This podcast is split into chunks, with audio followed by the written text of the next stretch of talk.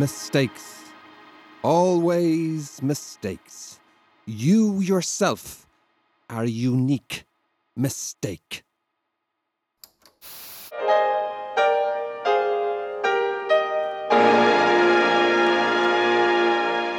first record I ever bought, completely randomly by accident, was Beethoven's Emperor Concerto. It was um, a shop which mended televisions and I think bicycles as well. And they had um, vinyl records. Um, and so I bought this record, not knowing what, what Beethoven meant, what anything meant.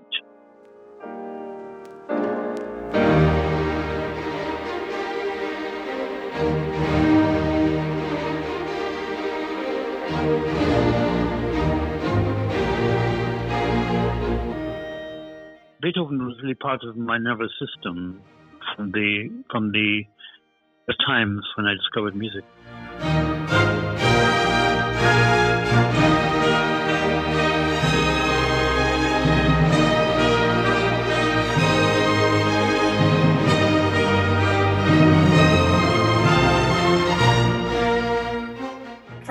For a terrific insight into the real person, and they give me great comfort. From the letters, I know that Beethoven wasn't a god, he was human.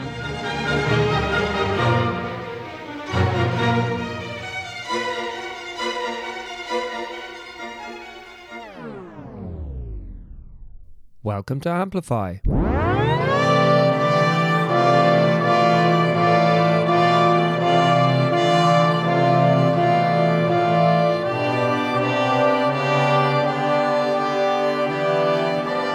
This week we mark Beethoven's 250th anniversary with a special episode featuring contributions from Irish composers about his influence on and inspiration behind some of their works. You're listening to Gerald Barry's Beethoven, performed by Crash Ensemble on the album Barry Meets Beethoven on Orchid Classics. And you'll hear from Gerald in this episode, along with Raymond Deane, Jane O'Leary, Eric Egan, and Seán Clancy. A selection of Beethoven's letters are read by Bernard Clarke. And for a list of all the music and excerpts used, please see the show notes for the podcast.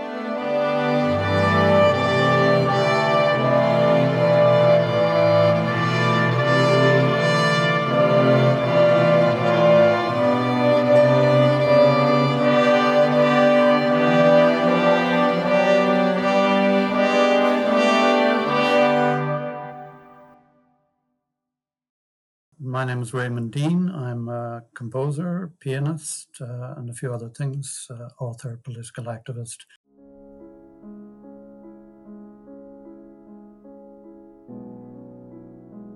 I discovered him as a child because I, I, I, I started the piano when I was about six.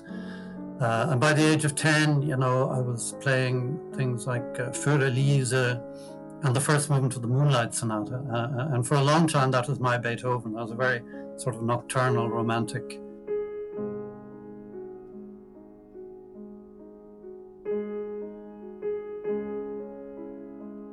I bought these records and we didn't have a record player. I didn't have anything to play them on.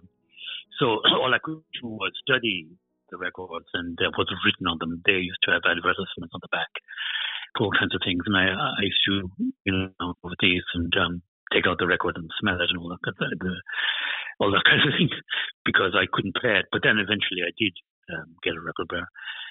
We moved to Dublin when I was 10 from Achill Island.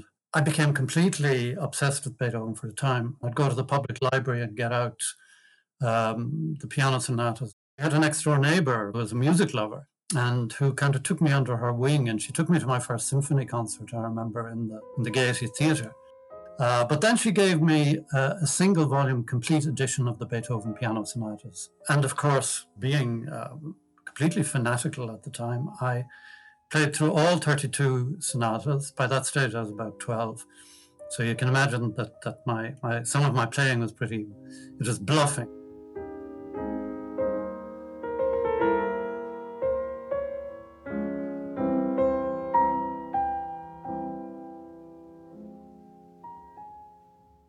Asking someone what effect Beethoven has had on you is rather like asking what effect the sun or the rain have on you. It's it's indefinable, really, and um, it's rather like the COVID. It's in the air. It's uh,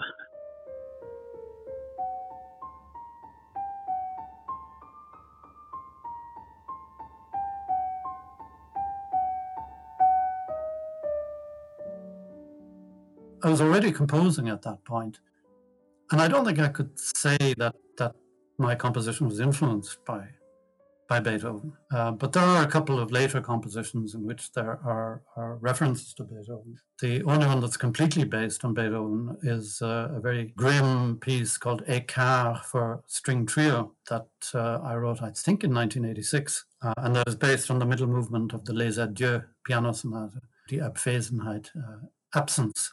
And this is a piece about absence. It's a bad time in my life.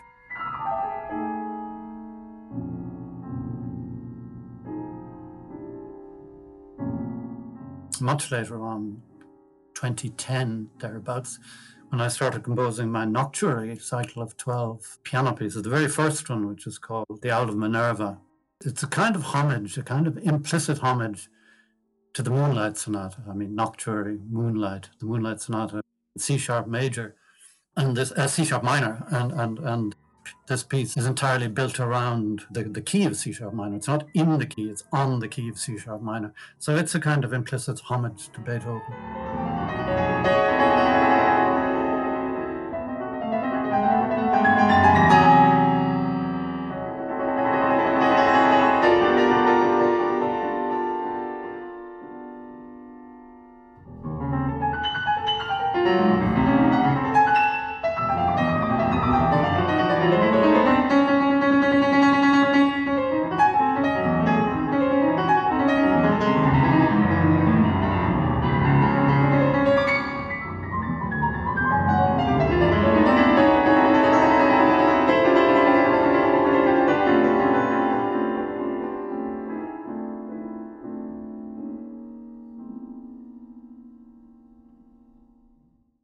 I'm more inclined to listen to the chamber works than I am to the symphonies.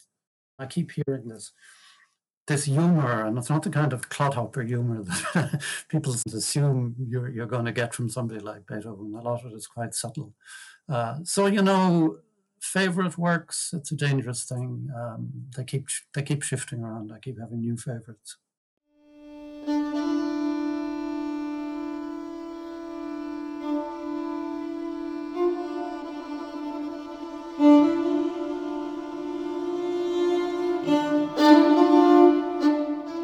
Jane O'Leary, composer based here in Galway.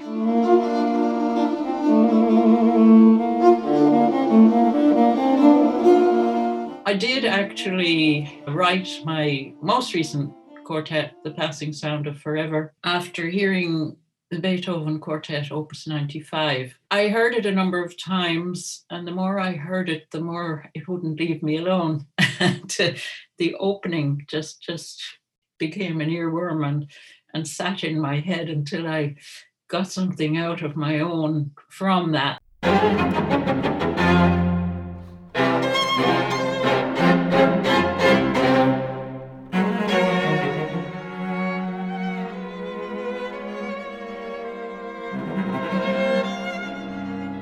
So I took the opening notes of the uh, Opus 95 quartet and started in and and this quartet the passing sound of forever emerged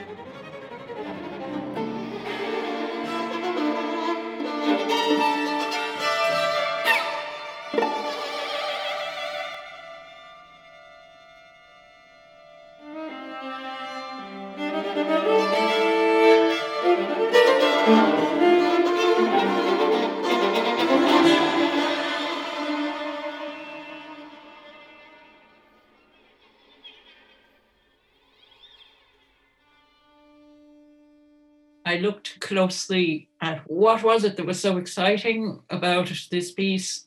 It's the first movement of the quartet. And I found the energy, the concise style of writing that could take, well, there are kind of two themes, but basically, those few notes for Beethoven do everything. And we know that from his symphonies, primarily the symphonies, we find a couple of notes or a small rhythm, and there he goes. He's got a huge piece, and it's all about those few notes or that little rhythm. I, I find that fascinating. So, you know, I tried to to see what could I do and how could I make it my own music and not a copy of Beethoven, and, and that was important too.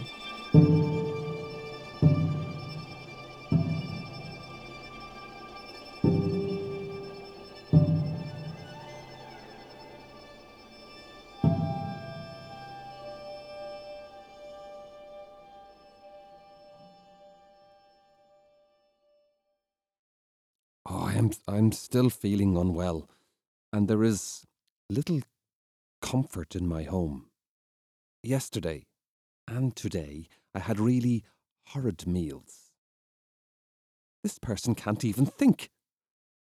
However, when I see you, I shall tell you all about her.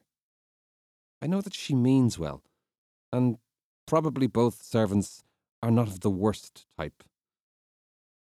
But Nanny, in particular, does not fulfill my requirements. We discovered that the same Emily Anderson that I had known as a translator of Beethoven's and Mozart's letters was actually a Galway girl and grew up here in the university where her father was the president of the university. And she became the first professor of German. She ended up in England working for the War Office and when she retired, she devoted herself totally to the, the translations of these composers' letters. For me, they're a terrific insight into the real person. He could be very angry. He used to get very fed up with his housekeepers. I really cannot stand the low behaviour of these two women. She's too ill bred, too brutish to be even a housekeeper. But the other one, in spite of her looks, is even lower than a beast. He was very emotional. He was often in love, but always with the wrong person. He was fed up with copyists. I have noticed that even the clearest handwriting can be misread. Moreover, it is unpleasant for a composer not to feel sure that his work is correct. He was fed up with the piano, which wasn't big enough for him. He wanted a bigger instrument and a stronger instrument. And 90% of the letters are business letters, writing looking for money, saying, I'm desperate. And when I get fed up with the admin side of being a composer, I always think, well, Beethoven had to do this too. I offer you the following but you must not delay too long in reaching a decision about this. A new grand solemn mass with solo voices and choruses and a full orchestra. They're really extreme and riddled with jokes. He was an incorrigible joker and um, punner to a kind of really tedious degree sometimes. Please do not be anxious about the new quartet. Or about the other two works, everything will be delivered during the first few days of next month. Beep, beep, beep, beep, beep, beep, beep, I lived in Vienna from, nine, for one year, 1977 78. Well, I went back and forth on the train between Vienna and Cologne because uh, I was still studying with Mauricio Kagel, who was in Cologne, but um, I needed more money, and I didn't get money from the Austrian government, with the Austrian government, and um, I pretended to be studying at the um, music school in Vienna, and I got a very kind professor there, Friedrich uh, to pretend I was his student, and so I could get my monthly allowance.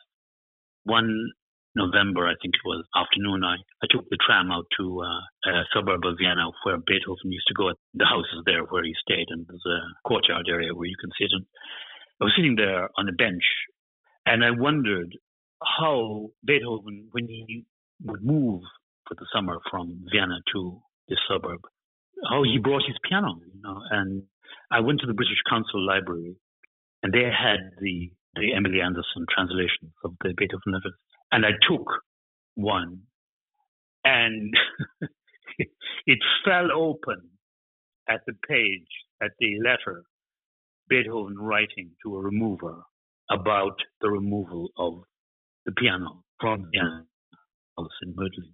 You know, it's it's kind of one of those occult things. My life is littered with experiences like that. But I was I was amazed by this. All that I can tell you today, Frau Streicher, is that I am here. How I am here and where I am here, that I will soon describe to you. Have the enclosed sent to the washer, woman there, commended to me. It belongs to the washing which has to be mended.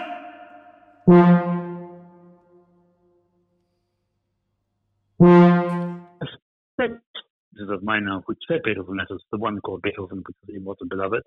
There's the one written for Irish National Opera called Mrs.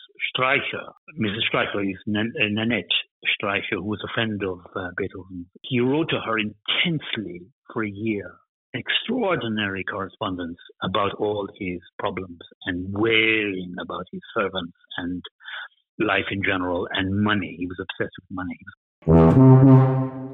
Many thanks for the twenty gulden you lent me in my present circumstance.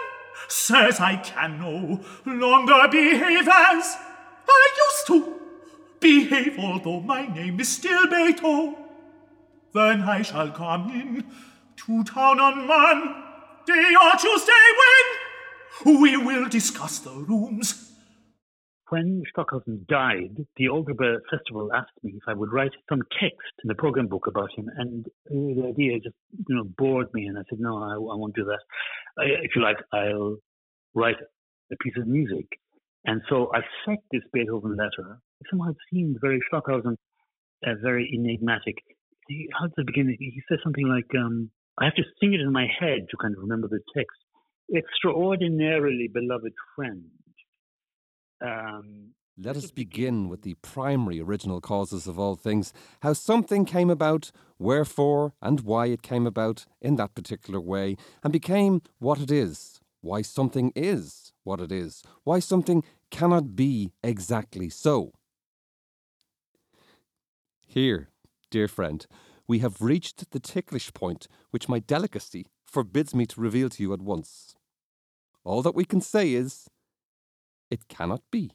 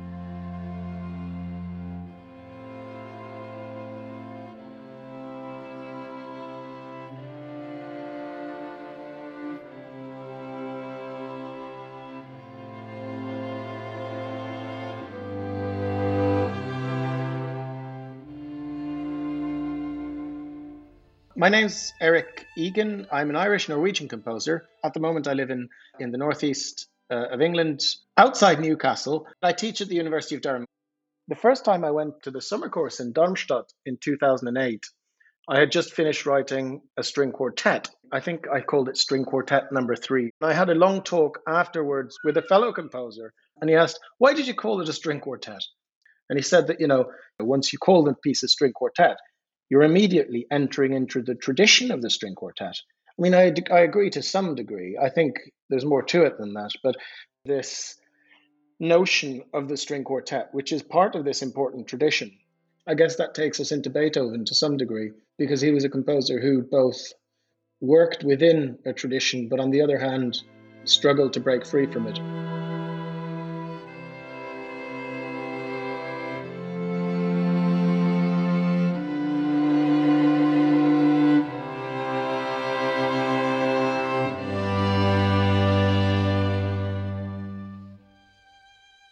Was rereading The Third Policeman at the time, and I came over this quote when uh, he's approaching the police building for the first time, and it's it's on the front cover of, of the score. The quotation is: "As I approached, the house seemed to change its appearance. At first, it had nothing to reconcile itself with the shape of an ordinary house, but it became uncertain in outline, like a thing glimpsed under ruffled water."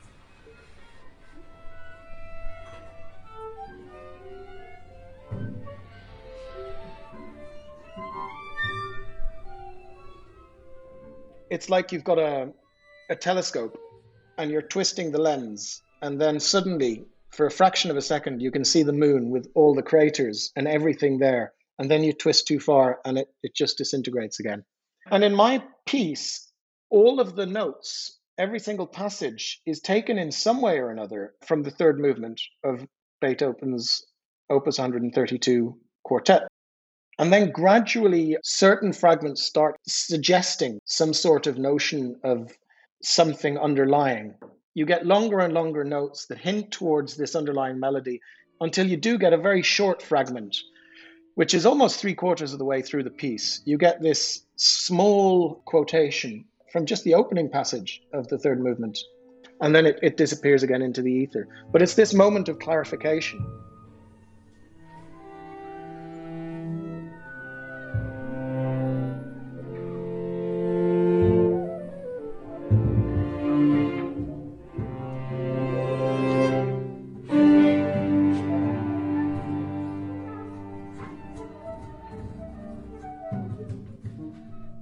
to begin with, my, my idea for the piece was to just have everything based on the Beethoven, but no one would hear it. Because I was trying to make this complex argument about the fact that the past is always with us, but you know, we can't see it anymore. But then suddenly it occurred to me in that moment, I was just sitting there working on it. And then I don't know, I just felt really calm. And I suddenly realized that actually, although things have changed drastically, I'm still here at a desk writing a string quartet. And the idea of bringing the quotation in directly just came to me this notion that suddenly I have this transient moment of common consciousness, of, of understanding.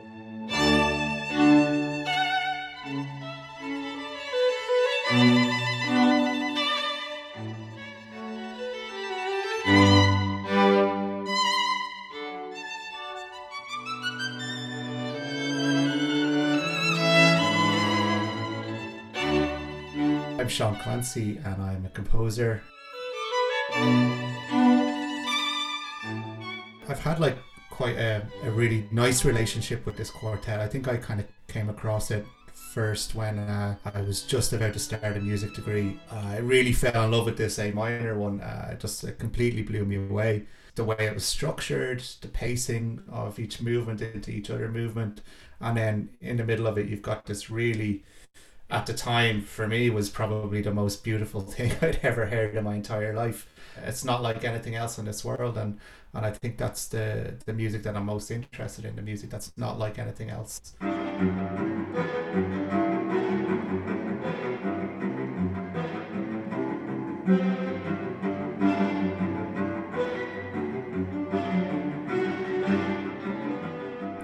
Called Neue Kraft fühlend. The title comes from a performance direction in, in the score which I think means with a renewed sense of, of vigor. I think Beethoven wrote it as he was uh, recovering from an illness, and I think, I guess, feeling a little bit better about himself.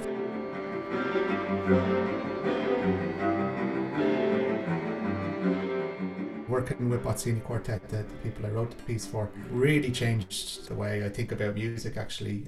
At the time when I was writing it, I, I wanted to respond to the Beethoven because I really liked the piece. I did it in the way that I, I was kind of working at the time, uh, where using the structure of the original Beethoven and inverting that in a way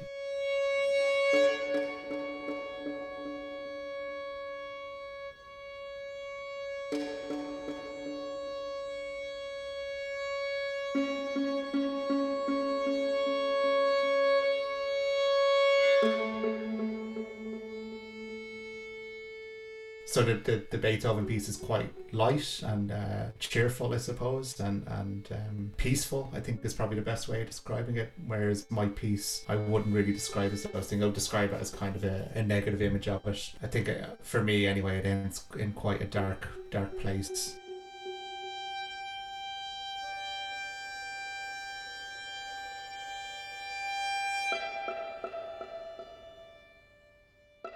There's two blocks of material in the in the Beethoven movement. There's slow chords and then there's a dance like melody, I suppose. What I did then was I inverted that. So my piece starts with like kind of dance like material and moves into slower chord like material. I suppose, as I said, I think his is a kind of peaceful, joyous piece, and and mine uh, isn't. I suppose it starts off that way, but it goes it goes into a dark place. Um, uh, by the end. And I think that's what I ended up wanting to do with it was um, kind of create a negative image.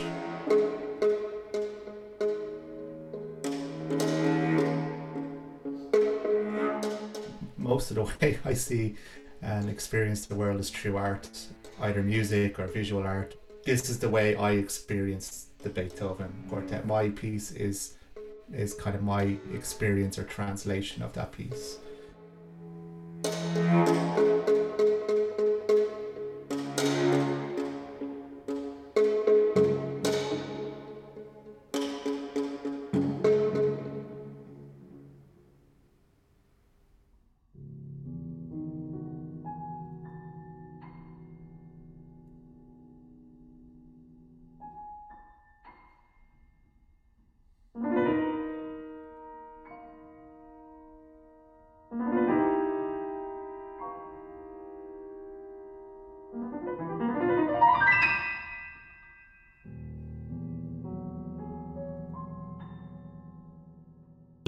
Life, when I became interested in politics and, and became involved in political activism to a certain extent, uh, Beethoven would have been the, one of those figures that I would have looked at with great interest because what is the relationship between um, art and politics? I, I don't have uh, that the relationship need be a terribly direct one, and it can also be a very inconsistent one probably except for my very early childhood, I've always been very resistant to attempts to sublimate artists and also this idea that you can make some kind of direct relationship between a composer and his or her political convictions that is always going to be consistently expressed in their work. Nah, it doesn't work like that.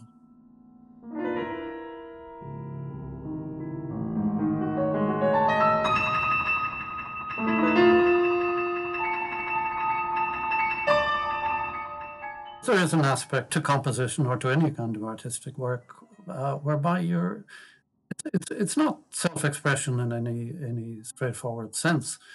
Um, and to some extent, you're not necessarily fully in control of what you're doing. There are some there are processes that are taking place out there somehow or other, and you're tapping into them. And sometimes you're tapping into something that's that's uh, superficially, at least, in contradiction to um, what you may seem to be to yourself or to others You had to deal with the same problems of transferring the music that he heard in his head to a place where it could be heard and enjoyed by people. And that's what it's all about. And that basic process is not straightforward. There are a lot of things involved that are not mm, compositional, inspirational. There are other things. And we we have the same problems that we have to deal with. I find I find that fascinating.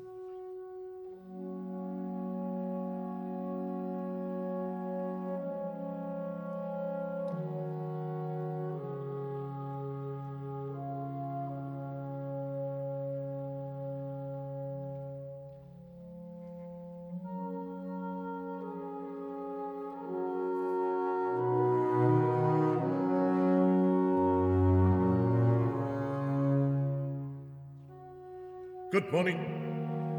On July 7.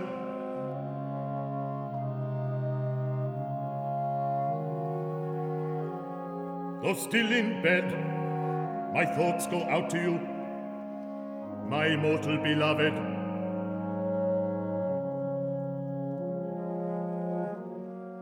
Solomon, the biographer, he, he, he thinks, having gone through the whole, investigated the whole thing, that the immortal beloved, the identity is, is that she is um, Antonie Brentano. She was married, very well set up in Frankfurt, I think, rich merchant class, according to Solomon, was willing to give it all up for Beethoven. They may have met somewhere near Prague. He then, the following day, night, and then the following morning, he has a postscript. He writes to her, and um, so the, the it's quite a long letter. It's a letter which is uh, very strange. It takes, with regard to his um, commitment to her, he takes one step forward, and he's afraid um, of completely committing to this connection. I think it frightens him. So he says, you know, uh, he pours out his love for her puts all kinds of obstacles in the way of agreeing to be with her. Never, never. Oh God! Why must one be parted from one whom one so loves? And yet my life in Vienna is now a wretched life. Your love makes me at once the happiest and the unhappiest of men.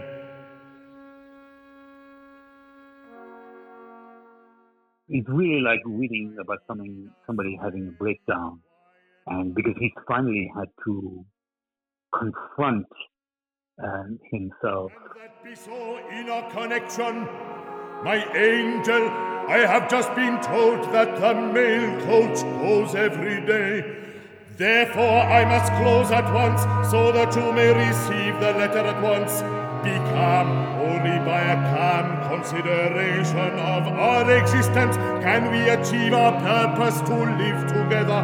Be calm, love me today, yesterday, what tearful longings for you, you, you. My life, my oh farewell, or continue to love me. Never misjudge the most faithful heart of your beloved, ever thine, ever mine, ever ours, Ludwig.